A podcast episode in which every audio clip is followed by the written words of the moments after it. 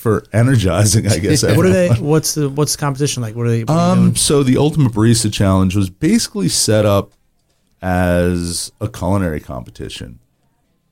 After a couple of them, they designated Ultimate Baristas that had won consistently. So you get to go, you and I go on stage. You have one station, I have another. It's a latte art category. You've seen Jefferson do it. Frozen drink, espresso, and specialty creative drink, your signature drink. So basically, we would go at it, and whatever challenge you and I would go, whoever wins that challenge, it's judged right then and there. Your hands raised, you move on. Then you get to basically pick, like Iron Chef, who you want to challenge. Face next. So, but do you do you get to bring the product as well, or they give? Yeah, the- you bring okay, your own stuff. product. Okay. Yep. That's that's pretty cool. Do you have some of these trophies on the wall somewhere? Oh, I have all of them. Love it. all of them. What, Yeah. what were some of your winning drinks? You win trophies, you hang them up. Waiting on fries. That you don't get it. You don't. What do you mean you don't get waiting on fries? Hopefully the customer never hears waiting on fries, but all this time on the entree and it's perfectly executed, and then you're like, ready to go." I forgot to fire the fries. I just always use that when I forgot to put somebody's order in, and I was like, "Hey, I'm just waiting on the fries. It's gonna be two more minutes." Realistically, I come back ten minutes with the food. Exactly. they just know that their food's not there and the server said they're still waiting on fries. I guess we're just waiting on fries. Not only because we're fans of Sloop Brewing Company, but also because they've sponsored this show. I'm more than happy to read that Sloop Brewing Company operates out of Fishkill, New York, and are brewers of the one and only Juice Bomb, a Northeastern IPA, and other world class ales and lagers. Visit their Instagram at Sloop Brewing Co. or find their website, sloopbrewing.com, in the show notes. That was such a professional sounding ad. Crush Well, that shit. It's methodical. Crush that shit. So, what's up, Jay? We've got awesome things happening today. We're talking coffee, guys. Coffee. I love coffee. Big coffee things. Sounds like you've had quite a bit. Yeah. How much coffee do you have today, Jay? I had a whole cup already. Wow. It's Ju- gone. Just one cup? It was black. I don't put milk in it. I don't put Yeah. sugar in it. I No don't put milk, any no of that. sugar, ever. Nothing. You're Nope. this hyped up off of one cup of coffee? Boom. Well, I've had a, I've had a good cup, and I didn't eat yet, so I'm starting to get some twitches too. So we got to put some food in the system a little bit after this. But uh, we've got Mike Love coming from Coffee Labs today, We do, and it's actually good timing because we're redoing our coffee program at the store. and also I just know black coffee. and I know dark roast is what I like. I know nothing else about coffee. I don't know anything about coffee. I know even less than you, I'm sure. So we'll- we'll get to that, and I'm sure Nooms has prepped a, a fun review segment later on. You really sound like you've drank way too much coffee. Way too much coffee. I can't help it, man. We've been on the go. Let's go. All right. Um, you know, I, I was I was running around this this week, and I had a couple interviews in some bars. I'm looking to add more bars to the resume here, and I want more city action because there's just it's a whole different beast being in the city, right?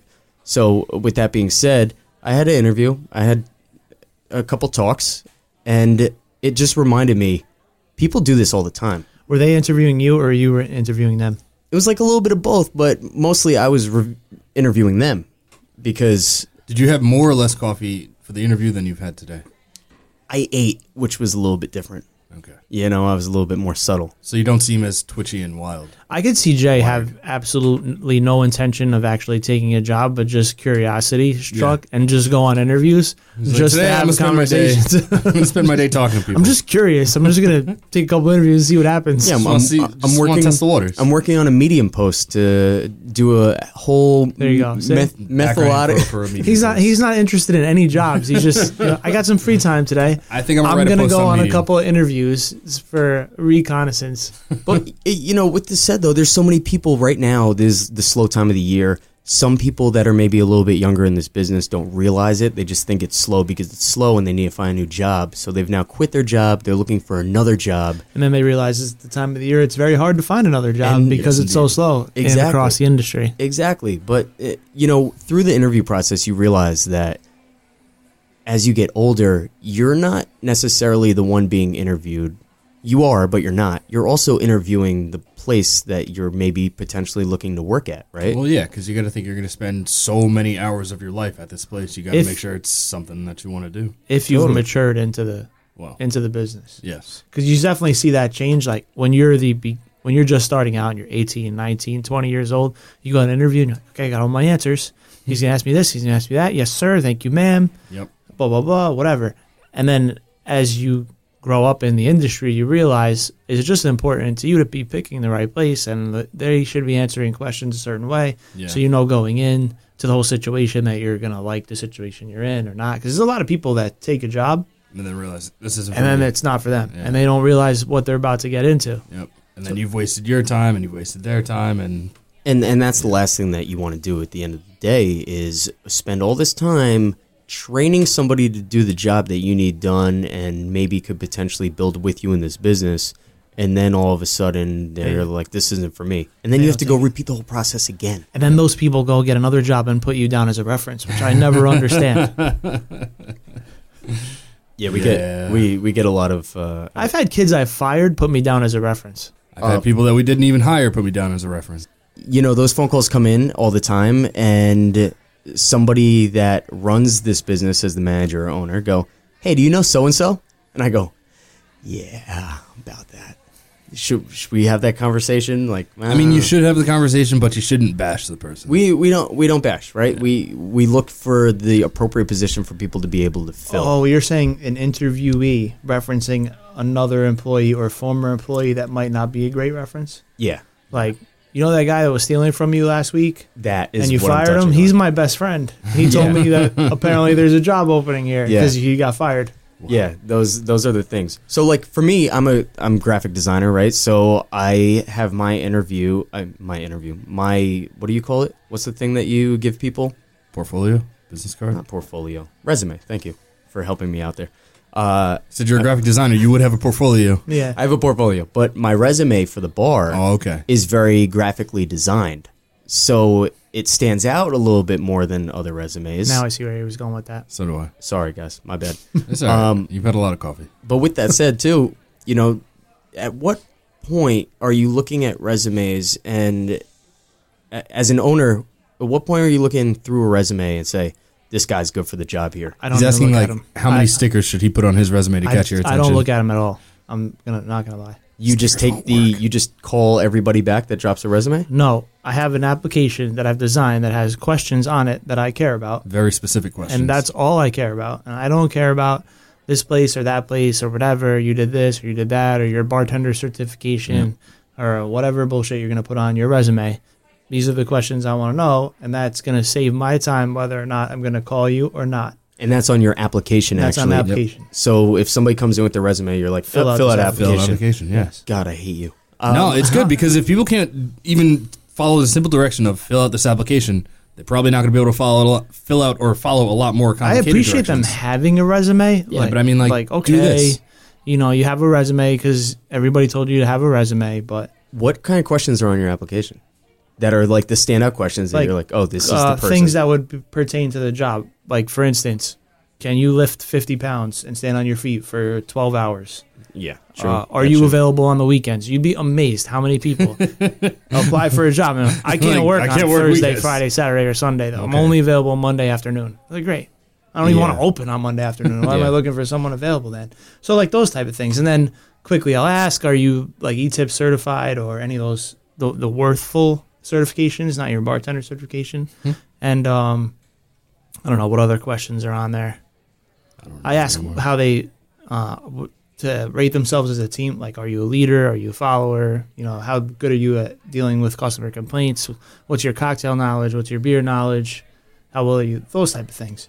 And then I can just read it and see how they answered. One that tells me if you're an intelligent person, you know how to answer those questions, right? And so That's if a you, step in the right direction. so if you don't answer them correctly, I can save my time. and and time is important to be able to save. Absolutely. Yeah. Now, what are what's like something that stands out as oh I can't hire this person like in an immediate interview? Attitude, Attitude being like one, short. one word answers, for example. Like if you're if you're a prospective uh, employee and I'm asking you a question, I think it's a valuable question. So, uh, yes, no is not a good answer. Yeah, you're looking for somebody that's able to communicate and maybe in the future when there's a problem isn't just going to say I did this wrong.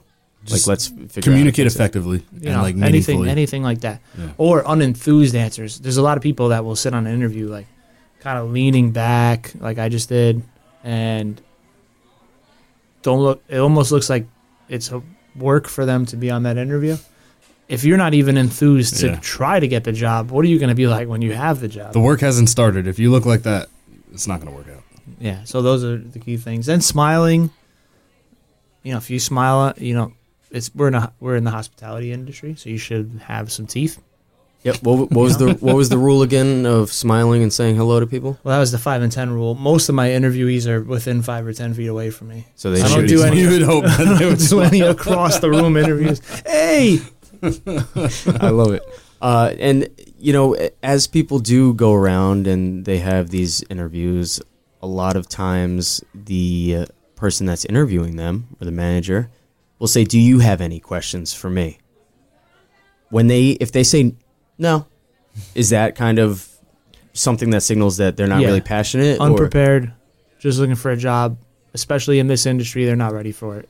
Because if you have zero questions, you don't even you don't even know Yeah. where you are. That is, Like, how do you have zero questions? you should have at Also- least one or two questions. Yeah, and there's also bad questions yeah, that you can ask. People say there's no bad questions. There's, There's bad, definitely questions. bad questions. So if I say, I would like to get to the point for you to ask me questions before I say, "Do you have any questions for me?" Yeah. Because we should be having a conversation, and if I have to, If you have to say, if I have you to have any lead questions? it, then Like, you're yeah. not really a good interperson person. And in the hospitality business, you need to be able to speak with people Yeah. or rap with people, you know, at a table or at the bar, or whatever. Your host, especially. So if I have to drag, if I'm doing all the work, then you're not gonna be able to do that at a table or do any of those things with a guest. So that's one. Don't let me get to the point like, do you have any questions? We should be going back and forth. It shouldn't be a question and answer sit down. It should be Yeah. conversational a little bit. That's really Agree. the thing that I'm judging because attitude is the thing you can't teach. I can train anything else to anybody. almost anything. No, I mean you can train anybody anything if they have the right attitude. And uh, to interject too, though, it's you could have two interviews where one is fantastic and you're having that conversation that you speak of, and it's effortless and you're just hitting all these marks and things are just gelling, if you will. And then you could have another interview with an- another group where it just doesn't go well at all, and it's not necessarily, oh, I bombed the interview.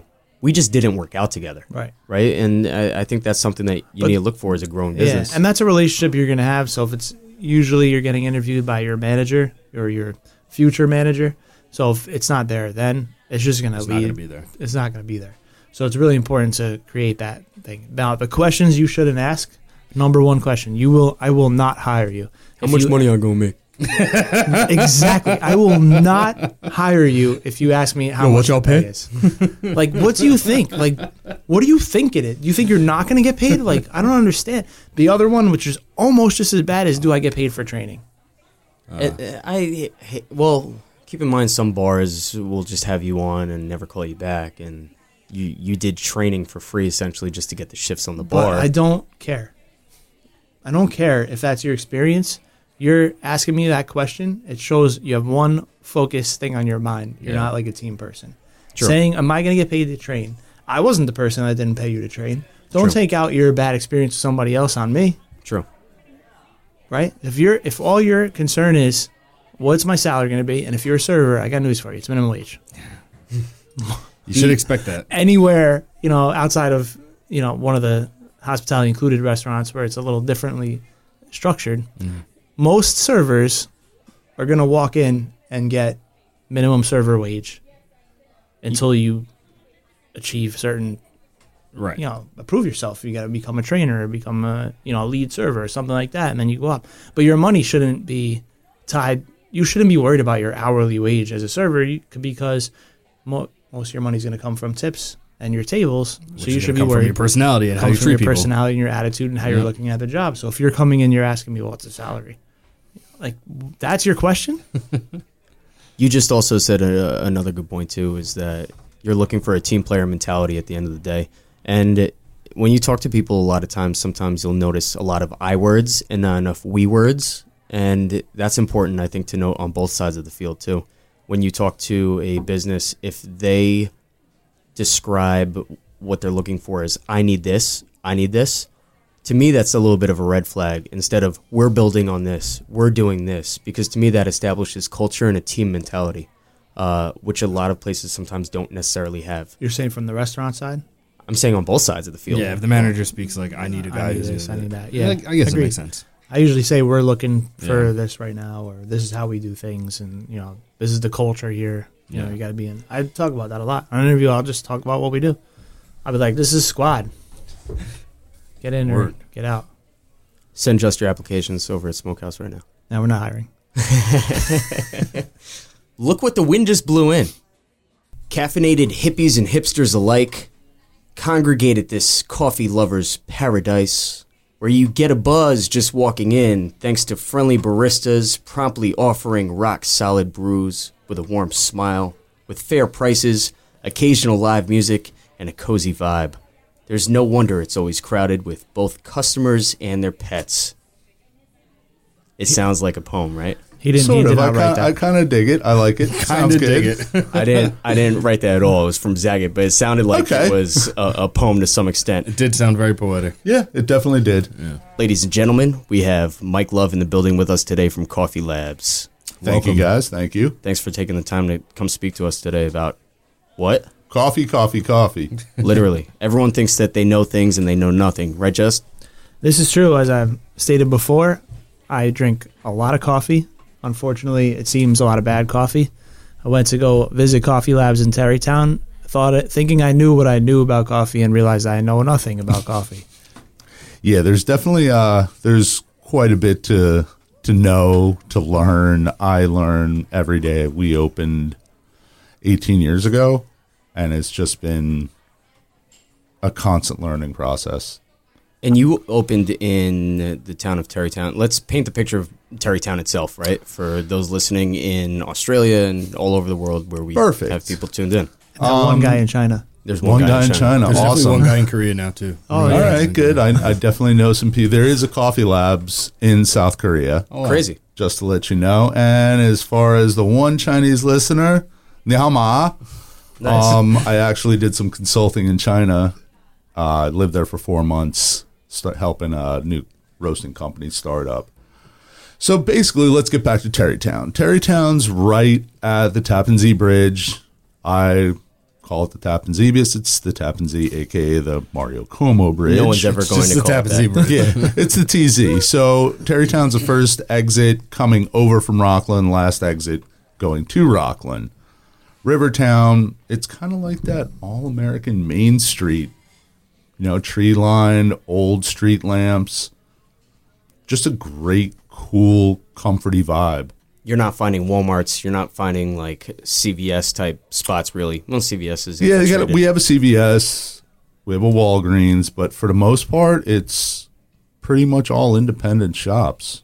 So you also though are heavily into coffee here to the point where you said I'm opening up a coffee spot, Coffee Labs, in 2003 here. Mm-hmm. Years ago, what was Tarrytown though at that point? Oh my god. Um, so Tarrytown had gone through a pretty, pretty big change as far as GM pulling out of Sleepy Hollow, which really maintained Sleepy Hollow and Tarrytown with the employment businesses. Once they pulled out, kind of died. It was antique shops. It was the Greek restaurant, the tea shop. And us. Yeah, and that was it. So we really just decided this was the perfect place, and it was antique shops.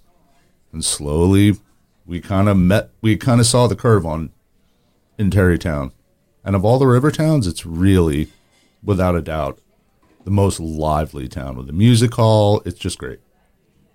As time goes on, too, all these I, want to say smaller towns wind up having these nice features that start being built upon. I mean, how long Mamaroneck was a source for food uh, in my day being here, 15 years ago or so, right? Yeah, yeah. But actually, when I was a kid, there wasn't much going on in in Mamaroneck on the Ave. Really, there was really not a reason to go down there except for Sal's. and and the movie theater at that time they did have, but other than that, there wasn't really anything anything there. But now Yeah. now you're seeing a good a boom, and I think it's that similar to Tarrytown. It's a vertical it's a vertical Yeah. village So you just shoot that street right down to the water. Same way Tarrytown, kind of everything goes right down to the water. So it's nice. So location wise, I mean, you can be in a better spot now, but let's scale back to coffee real quick too. Um, and not real quick. We should spend a lot of time on coffee. I think yeah. the you got into this business after working in restaurants. Yeah. What triggered that though? Well, as you guys know, because all from this that that alternate universe of the restaurant world, um, it was basically I was burned out. I'd worked at a bunch of restaurants. There was my the last opportunity was you know blah blah. We're expanding. This great opportunity. We all know the drill. Um, and then we got a great write up from the New York Times. And a month later, I was handed a severance check, and I said, "That's it. I'm done. I'm not doing this for anyone anymore." And it was for coffee. If I was going to do coffee, it was going to be roasting coffee, just like grabbing stuff from a farm that you would cook within a kitchen. Roasting coffee was just another culinary outlet for me, and creative outlet. So you were you were a chef before. Okay. Cool. But So- this, you said you got your severance check, and then you were like, "Well, now I'm a coffee roaster. I'm just Um, here. This is what we're doing now." Yeah, the my wife currently was my girlfriend, fiance, um, partner. We just kind of decided, let's go to a coffee show. Let's go to the Specialty Coffee Association of America show. See if this is really something that we could mold into and fit into and really do. And we were really fortunate. We found a bunch of service industry misfits, corporate misfits. It was like, oh my God, this is like the restaurant world, but in a much more relaxed environment. Which is ironic. Yeah. So after we went to our first coffee show, we solidified the idea. And in 2000, we started searching for a place. We found Tarrytown's location and just kind of moved on. Did you know anything really about coffee before you went to that show, though, or were you doing research for some time period, or was this did a little whim? did a little bit of research. Um, I lived in Europe for a while. Um, after we decided we were going to do it, I was fortunate enough to get an internship at a coffee roasting company out in Queens, which was Dallis Brothers Coffee. Been out there since like the 1920s. Spoke to David Dallis, the owner of the company, and he basically I did like six months apprenticeship ro- roasting with their small specialty batch roaster learned a lot, realized it was time, temperature, airflow. I'm like, okay, this is this is totally doable. It's just cooking another another farm product another consumable. So I was like, yeah, this is great. And I don't know if to deal with like individual plates and expedited, none of that. So out the gate too, did you after you left the apprenticeship? At that point, you said, "All right, it's time that I do my own thing." Yep, we had already been in the process of getting the location, the lease, Oh, so it it. wasn't even out of the backyard for a little bit or the garage before Mm-mm. actually. it was about i was out of the restaurant business probably a year and a half and then boom we did coffee labs Oh wow! So the idea of the name from Coffee Labs was so in the morning uh, at the time my wife was working at dragonfly cafe in pleasantville she was working in a coffee shop i did some recon work in that time being at the green monster um and that's I don't know. It's the research that she was doing. Everything just kind of leaned into this was the perfect match. And then we left one day. I went to the shop, came back to the house, left a large coffee next to the bed. We had three Labradors, two blacks, and a chocolate. Denali was a chocolate lab, and she had a really soft mouth, and she basically just popped the lid and drank the cup. Turns out we called the vet because she had a history of eating and doing stuff. Said five gallons in one sitting for a 65 pound dog. Okay. No toxicological. If we do this, let's call Coffee Labs. Play on words. We roast coffee, Our dogs drink coffee, hence the dog and the coffee. Coffee Labs. That's funny. So the dog was okay though. Yeah, yeah, yeah. All right, good. So it sounds like the dog can eat or drink five gallons of coffee in one sitting before they have any like negative. Yeah. that's good to know. For a 65 pound dog. Yeah, yeah. Five gallons is a lot That's of a lot. coffee. That's- Yeah, I, I mean, I can't drink five gallons of coffee. So the, uh, all right. So now you've got your name, you've got your lease being built up at this point, and uh, the last piece of the puzzle though is like you've got to source this coffee. Where where are you just you wholesale buying it from these events? So or- at the time, I had worked out a deal to buy coffee from Dallis because they sold green coffee as well. So with that and going to my next show, I kind of met more people and had been roasting. And I had met a couple importers and just started getting access to better, more coffees, better coffees. Um, from that point, it was really 2005, I took my first trip to Mexico. I had met a processor. He invited me down. He was working with a sustainable, really sustainable program down there as far as tracking coffee. two, two shots right there. Two There's- shots. There's a there's a game here. Every Okay. time sustainability is mentioned, you got to take a shot. Okay, Uh, perfect. In in this case, it might be espresso. Okay, fair enough. So we head down to Mexico. We bought our first coffees and continued to meet people. I was invited to be a judge, the tasting judge, cupping.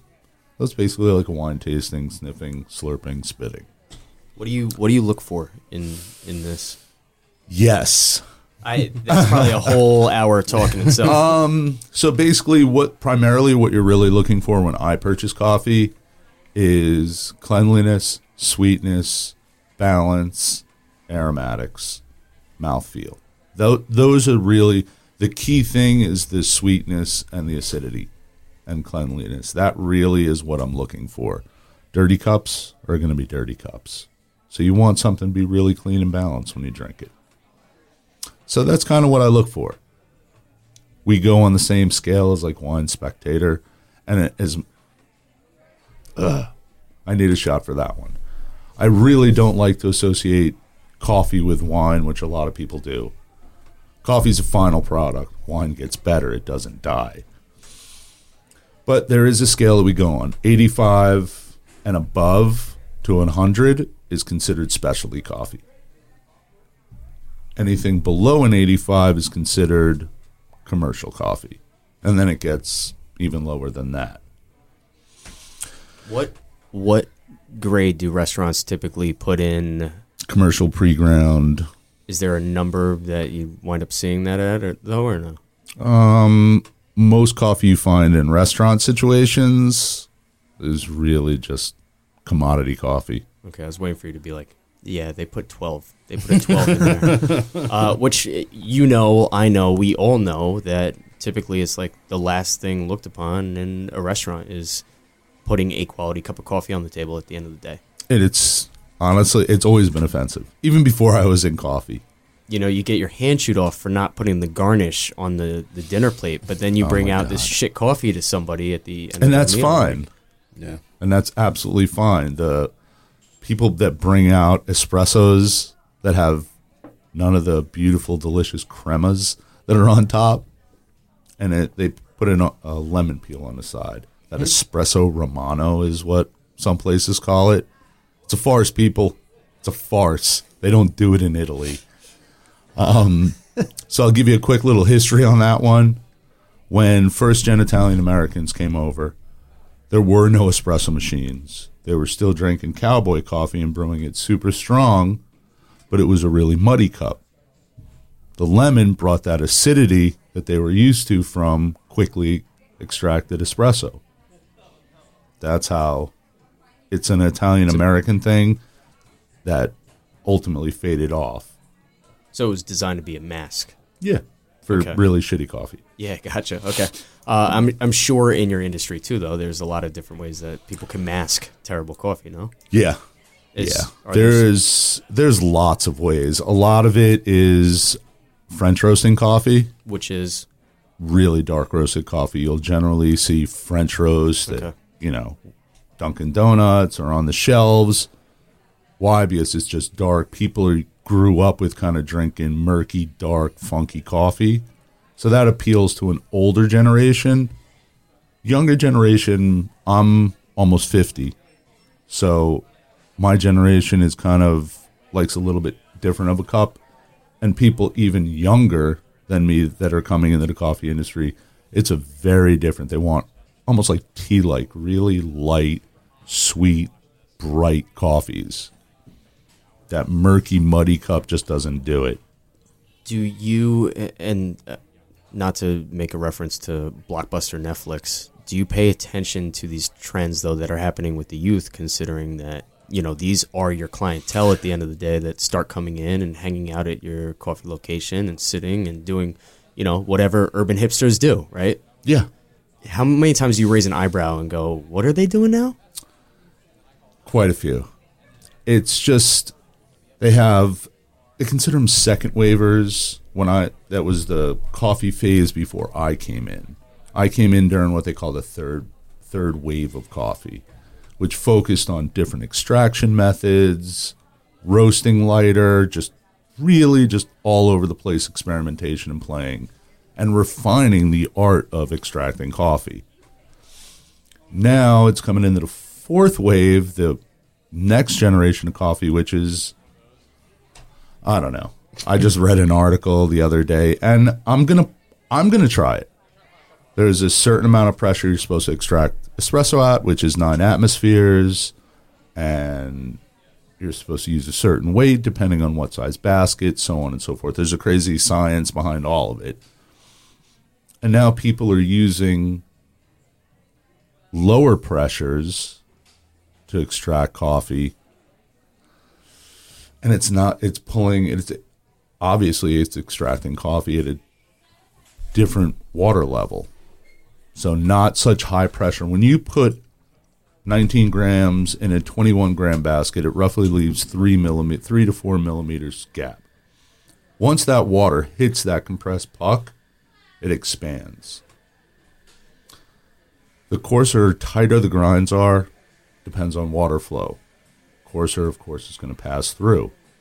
Finer, it's going to pass through much slower, give you a big, rounder flavor.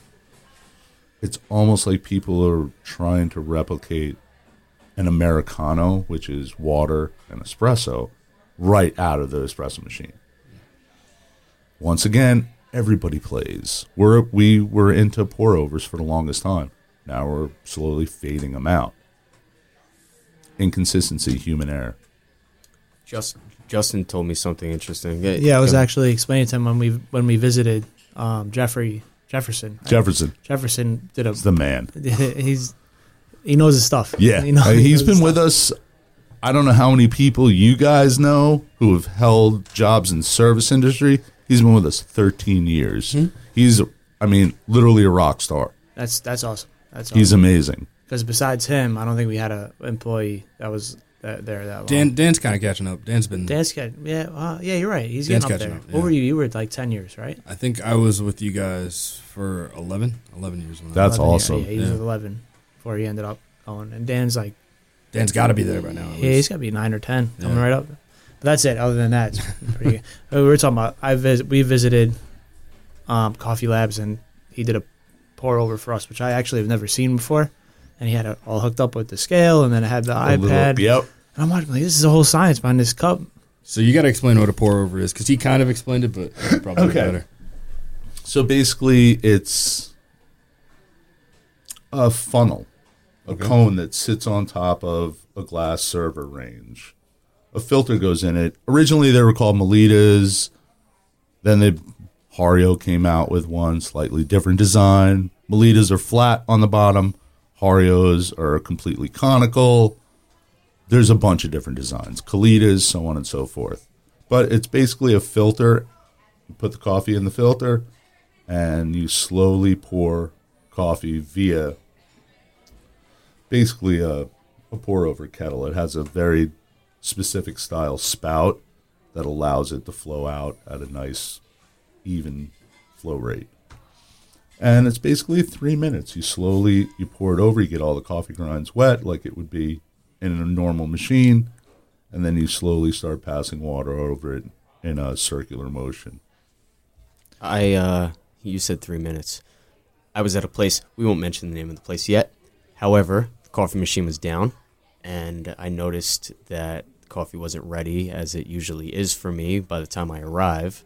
And I'm looking in the back and I see the kid just moving his arm around, just pouring water over grinds manually. And I was kind of just looking at him like, what's happening here? Where, where's my coffee? I wound up sitting there for about seven minutes or so while he was doing this. I was appreciative of the cup because I was thirsty and it was the morning and that's how I start my day. Um, but that is exactly what he was doing then, correct? Yep. Okay. And the sole reason of doing such would be different methods of extraction extract coffees in different ways. So I could brew you a, an espresso with the same coffee, then brew it on the batch brewer like a normal drip coffee, then move it over to Kyoto, the Japanese ice drippers, pour over, siphon. They're all going to slightly extract different ways just because of the methodologies. and that extracting differently ultimately results in Different flavors in the cup. okay. Absolutely. Gotcha. So when he was doing that pour over, though, he was following what looked like a graph. Yeah, a, uh, a flow chart. and what what was he trying to hit there? So you're basically all those coffees that you saw on the iPad, and with the scale, the scale is connected Bluetooth. So as it's all tared out, it starts its programmed recipes. So whatever he's using, he could pull up. It'll show the baseline for what we've designated as that brew profile, and then he'll try to pour along that rate.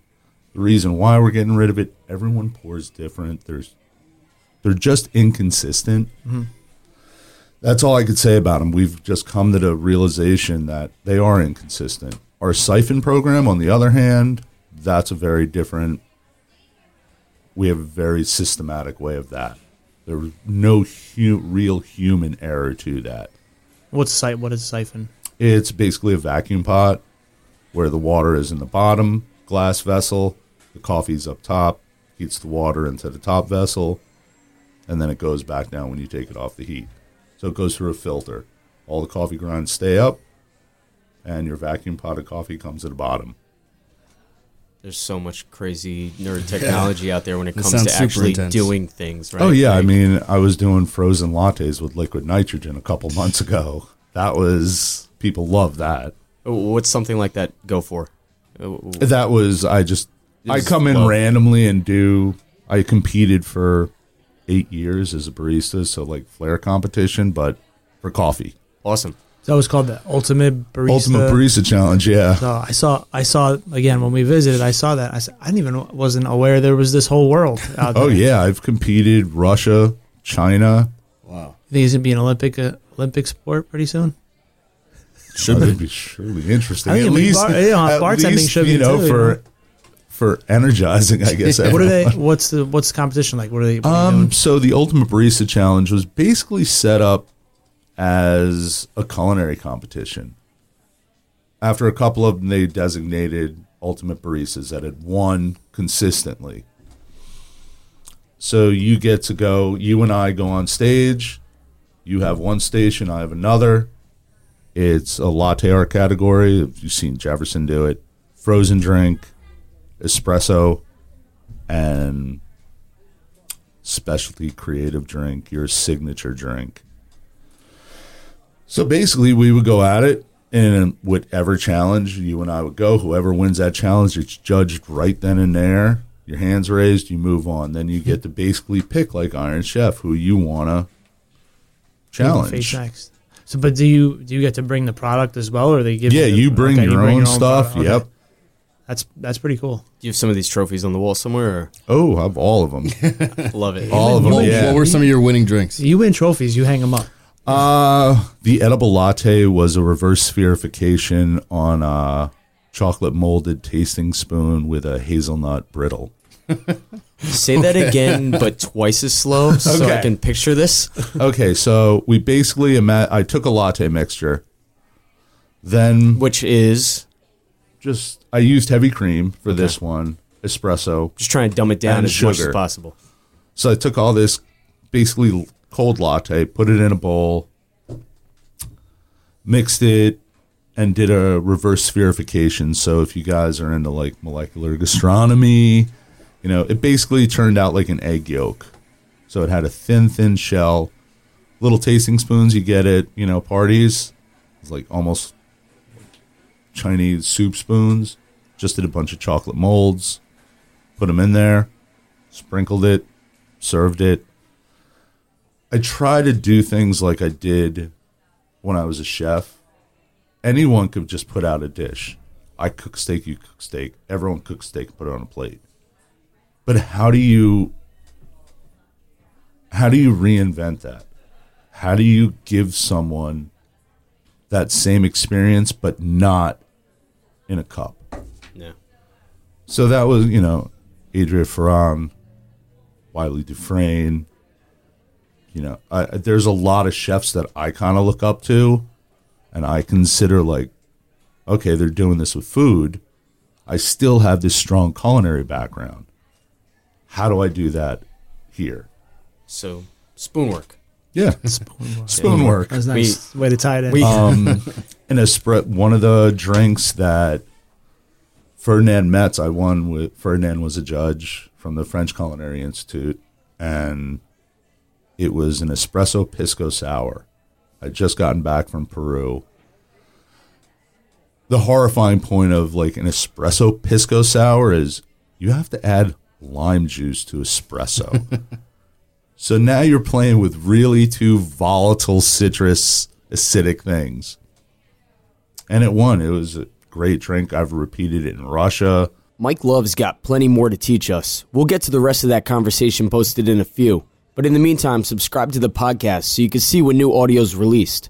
Are you someone in this industry? Click the share button and send it to a friend or post it on social. Tag us at Waiting on Fries Podcast. Let's hit the review circuit. Right about now, Waiting on Fries Court is in full effect. Judge Jay residing in the case of Waiting on Fries against the Yelp Reviewers of America. Prosecuting attorneys are Anu Bandel and Justin Zato. Order, order, order. So for today's Yelp uh, review, we have a customer gripe, um, and it's an interesting one just because they say the food and the service was good up until one specific incident. Kind of a long one, but here it goes. First time there, food was good. The disappointment came afterwards when we went to pay the bill, which was forty four forty five. We gave the waitress sixty dollars cash. She asked us if there was change, and we said yes. We waited around and watched the waitress and another woman talk and clean up the bar area. We saw that several times they looked over at us and then turned away when we looked at them. After a while, I thought it was weird, but I didn't really think much of it. After 20 minutes of waiting for the change that never came, I got up and went to the register and asked the woman behind the bar for our change. She then replied that she wasn't exactly sure what I was talking about and then asked how much my bill was. And was talking very loudly at this point. There weren't very many people left in the restaurant, but everybody could hear our conversation. She then asked, Who serves you, honey? Although she knew very well that there was only one waitress for the entire restaurant. I turned to the waitress and said it was her. There's only the she's the only one here. And I then pointed at the girl and she looked at the girl and I then proceeded to ask her where our change was. And that we had been waiting a very long time and the waitress said, "Oh, I don't know.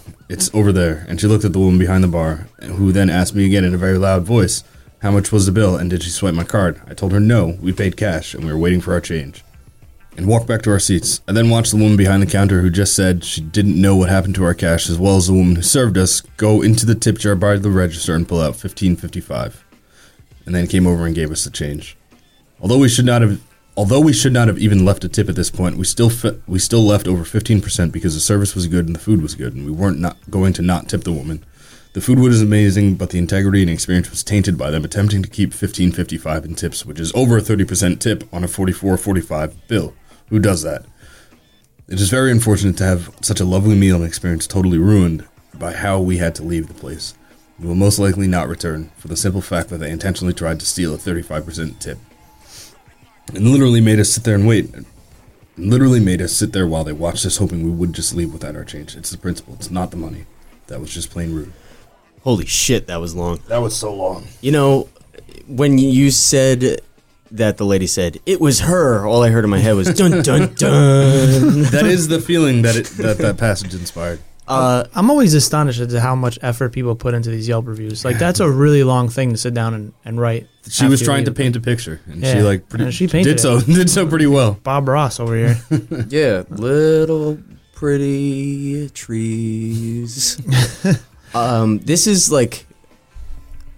There's so many variables, right, Just Nooms? Yeah, I mean, it seems like it could have been an honest mistake. Maybe she was just busy and she forgot, didn't realize that she wanted their change, even though you said it.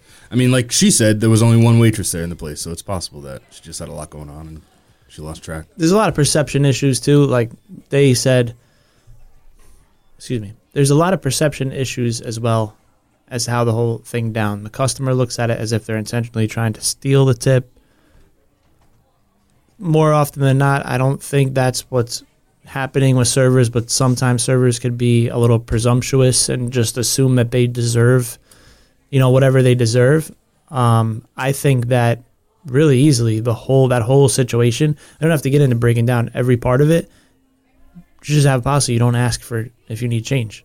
As soon as you get the bill, you just go take it and bring change, and don't ask if they need change because then you avoid everything that just happened. Yeah. You just take the bill and you bring them the change and let everything go on.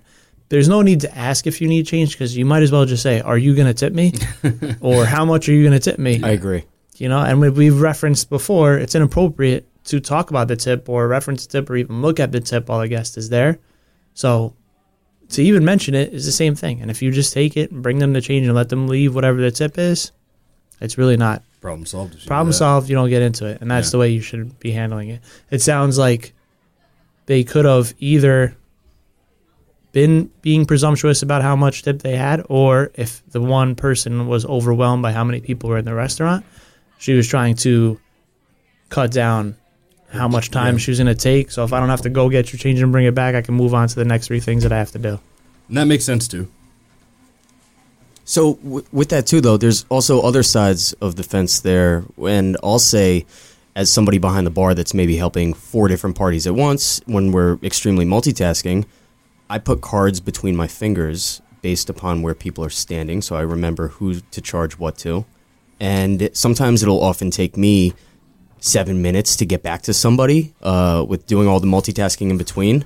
So like is this one of those situations where she was just multitasking heavily and just didn't get back to the person? Like, this is why there's so many variables here. It's possible. Uh, it's for sure we, possible. we just don't really know what the assumption was, except for the fact that the lady felt so slighted, or the gentleman, whoever put this post up, uh, to say that, hey, this server was trying to steal my cash and just think I wasn't going to say anything about it by not coming back with the tip and assume that I was just leaving this whole thing for her or him. I don't I don't know. You know, that's it just act appropriately and then we don't have to worry about it but Exactly. but completely. You you don't talk about money. You don't look at the tip. You don't look at the bill. Just drop the money back to the client And keep it moving. and back to the client. Um, and keep it moving. always with exactly. your cl- always with always with his clients I can't. you, got to stop selling sex. They're guests That's Jay. not what They're we're guests here to do. I can't get out in voice mode. No voicemails this week, guys. Just uh, smash that like button because you know algorithms. and if you have a question call the voicemail 203 541 0762. or feel free to slide into the dms too